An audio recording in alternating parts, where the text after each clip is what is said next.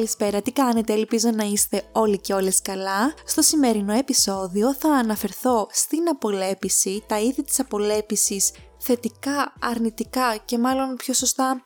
Ποια μέθοδο μπορούμε να επιλέγουμε περισσότερο και γιατί; Αυτό λοιπόν έγινε με αφορμή μια ερώτηση που μου έκανε μια φίλη του Instagram η οποία μου είπε ποια είναι η διαφορά του φυσικού με του χημικού peeling και ποιο από τα δύο είναι προτιμότερο για το δέρμα και τις ανάγκες του. Έτσι λοιπόν σήμερα θα αναλύσουμε λεπτομερώς τις δύο αυτές περιπτώσεις και μεθόδους απολέπισης του δέρματος και ποια είναι η προσωπική μου άποψη επ' αυτού. Ξεκινάω λοιπόν να πω ότι η απολέπιση του δέρματος κατατάσσεται σε δύο βασικές κατηγορίες, μάλλον με δύο διαφορετικούς τρόπους, αυτή του φυσικού peeling και αυτή του χημικού. Ο τίτλος σε αυτά τα peeling δεν έχει καμία σχέση με το ότι η μία μέθοδος χρησιμοποιεί φυσικά συστατικά και η άλλη χημικά, οπότε ε, αυτομάτως το ένα είναι κακό και το άλλο όχι το φυσικό peeling, για να μιλάμε πιο σωστά η φυσική απολέπιση, κάνει απολέπιση του δέρματος και απομακρύνει στην ουσία τα νεκρά επιφανειακά κύτταρα της εξωτερικής στιβάδας της επιδερμίδας, δρώντας με έναν μηχανικό τρόπο. Ο πιο συνηθισμένος τρόπος είναι με την τριβή, δηλαδή με κόκκους, με ζάχαρη, με αλάτι, με πετσέτα ή ακόμα και με εκείνες τις συσκευές που οι κεφαλές τους έχουν ειδικές βούρτσες, βουρτσάκια για την τριβή με το δέρμα το οποίο και προσωπικά συχαίνομαι και θα έπρεπε να συμβουλέψω και όλες εσάς να το αποφεύγετε. Κατά τη γνώμη μου όσο μεγαλύτερη είναι η τριβή, ιδιαίτερα για την επιδερμίδα του προσώπου, τόσο περισσότερο θα έπρεπε να αποφεύγετε από εμά, αν και δεν το βλέπω συχνά, αλλά είναι μια ευκαιρία εδώ να το αναφέρουμε και να αναθεωρήσουμε. Σε αυτήν λοιπόν την περίπτωση του φυσικού peeling γίνεται η απομάκρυνση των νεκρών κυτάρων σε πιο επιφανειακό,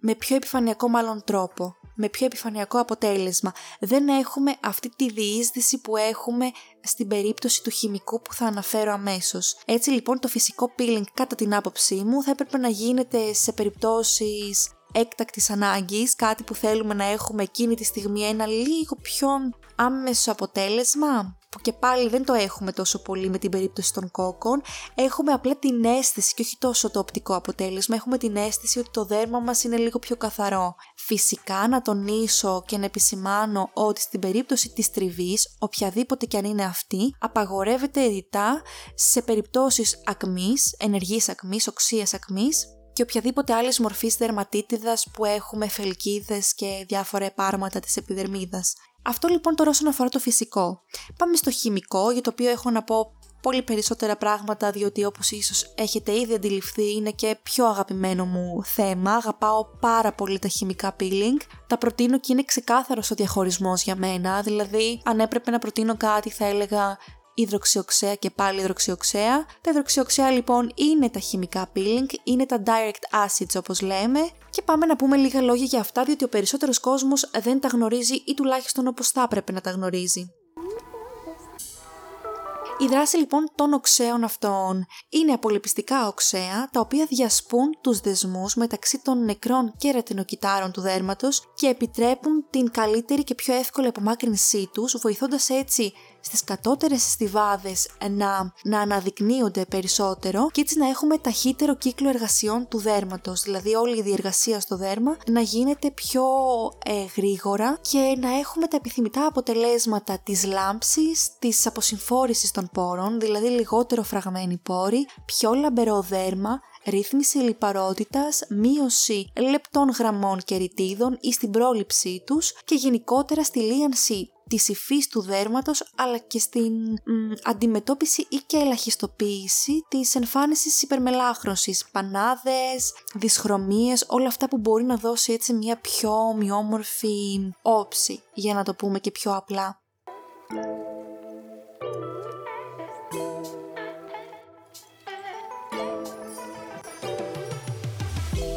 Τώρα, όσον αφορά τα οξέα και συγκεκριμένα τα υδροξιοξέα, υπάρχουν διαφορετικοί τύποι ανάλογα και με τις ανάγκες της επιδερμίδας και τα οποία ε, κατανέμονται σε κάποιες βασικές κατηγορίες. Έχουμε λοιπόν τα α υδροξιοξέα, τα AHA όπως είναι στα αγγλικά, τα β υδροξιοξέα, BHA και τα πολυϊδροξιοξέα τα PHA. Όσον αφορά την πρώτη κατηγορία, δηλαδή των α-υδροξιοξέων, είναι συνήθως υδατοδιαλυτά και τα πιο γνωστά στην κατηγορία αυτών είναι το γλυκολικό οξύ και το γαλακτικό οξύ. Έπειτα έρχεται και λίγο το μανδελικό, αλλά τα πιο γνωστά είναι τα δύο πρώτα που ίσως να τα έχετε συναντήσει και σε προϊόντα του εμπορίου. Στην περίπτωση των β-υδροξιοξέων έχουμε συνήθως το σαλικυλικό οξύ, το οποίο είναι και λιποδιαλυτό, συνήθως όχι πάντα,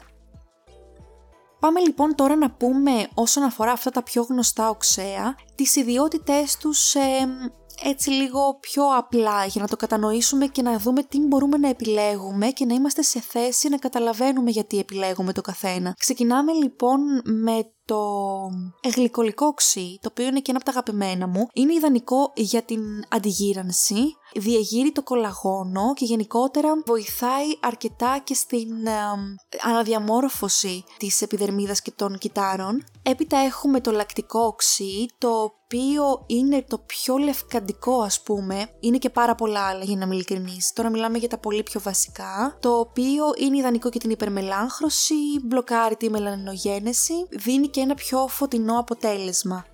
Έπειτα έχουμε το μανδελικό και το σαλικυλικό οξύ, τα οποία είναι ιδανικά, ειδικά το σαλικυλικό οξύ είναι το νούμερο ένα σε ακνεϊκά δέρματα. Βοηθάει δηλαδή σε όλη αυτή την... στο να καθαρίζει ο πόρος και να έχει αυτή την αντιμικροβιακή δράση έναντι του βακτηρίου που προκαλεί την ακμή. Λειτουργεί πιο πολύ στην επιφάνεια του δέρματος και στους πόρους, δηλαδή αυτό που λέγαμε και προηγουμένως στην αποσυμφόρηση από το σμίγμα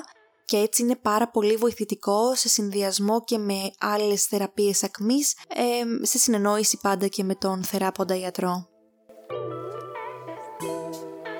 Έχοντας έτσι και άλλα αρκετά οξέα και ένα ευρύ φάσμα οξέων και υδροξιοξέων, επιλέγουμε το κατάλληλο ανάλογα με τις ανάγκες της επιδερμίδας μας. Τώρα, αυτά συνήθως τα βρίσκουμε σε όλες τις μορφές, είτε είναι το νοτική λοσιόν, είτε είναι σέρουμ, είτε είναι μια μάσκα, είτε είναι ε, μια κρέμα προσώπου, αλλά εννοείται ότι παίζουμε με τα ποσοστά τους, δηλαδή όσο μεγαλύτερο είναι σε ποσοστά, δηλαδή 50%,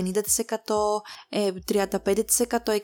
60%, όσο περισσότερα είναι, τόσο πιο επαγγελματικό είναι ένα προϊόν και συνήθως από ένα ποσοστό και πάνω είναι αυτό που χρησιμοποιούν καθαρά οι αισθητικοί και οι γιατροί. Δεν επιτρέπεται δηλαδή να πωλείται ελεύθερα στο εμπόριο και να το αγοράζει οποιοδήποτε. Ωστόσο, υπάρχουν πάρα πολλοί αξιόλογα προϊόντα και σε χαμηλό ποσοστό που επειδή έχουν σύμπλοκο συστατικών, δηλαδή είναι και ένα ευρύ φάσμα με τα έκδοχά τους που βοηθάει στη διείσδυση, έχουμε θεαματικά αποτελέσματα ακόμα και με προϊόντα στη ρουτίνα μας. Σίγουρα ε, μια επαγγελματική θεραπεία οξέων έχει άμεσα και πιο θεαματικά αποτελέσματα, αλλά και η συντήρηση ή και η καθημερινή χρήση, είμαι βέβαιη και σας το λέω και αυτό με βεβαιότητα, ότι έχει τα ιδανικότερα αποτελέσματα και το παρατηρείτε σε λίγες μόλις μέρες.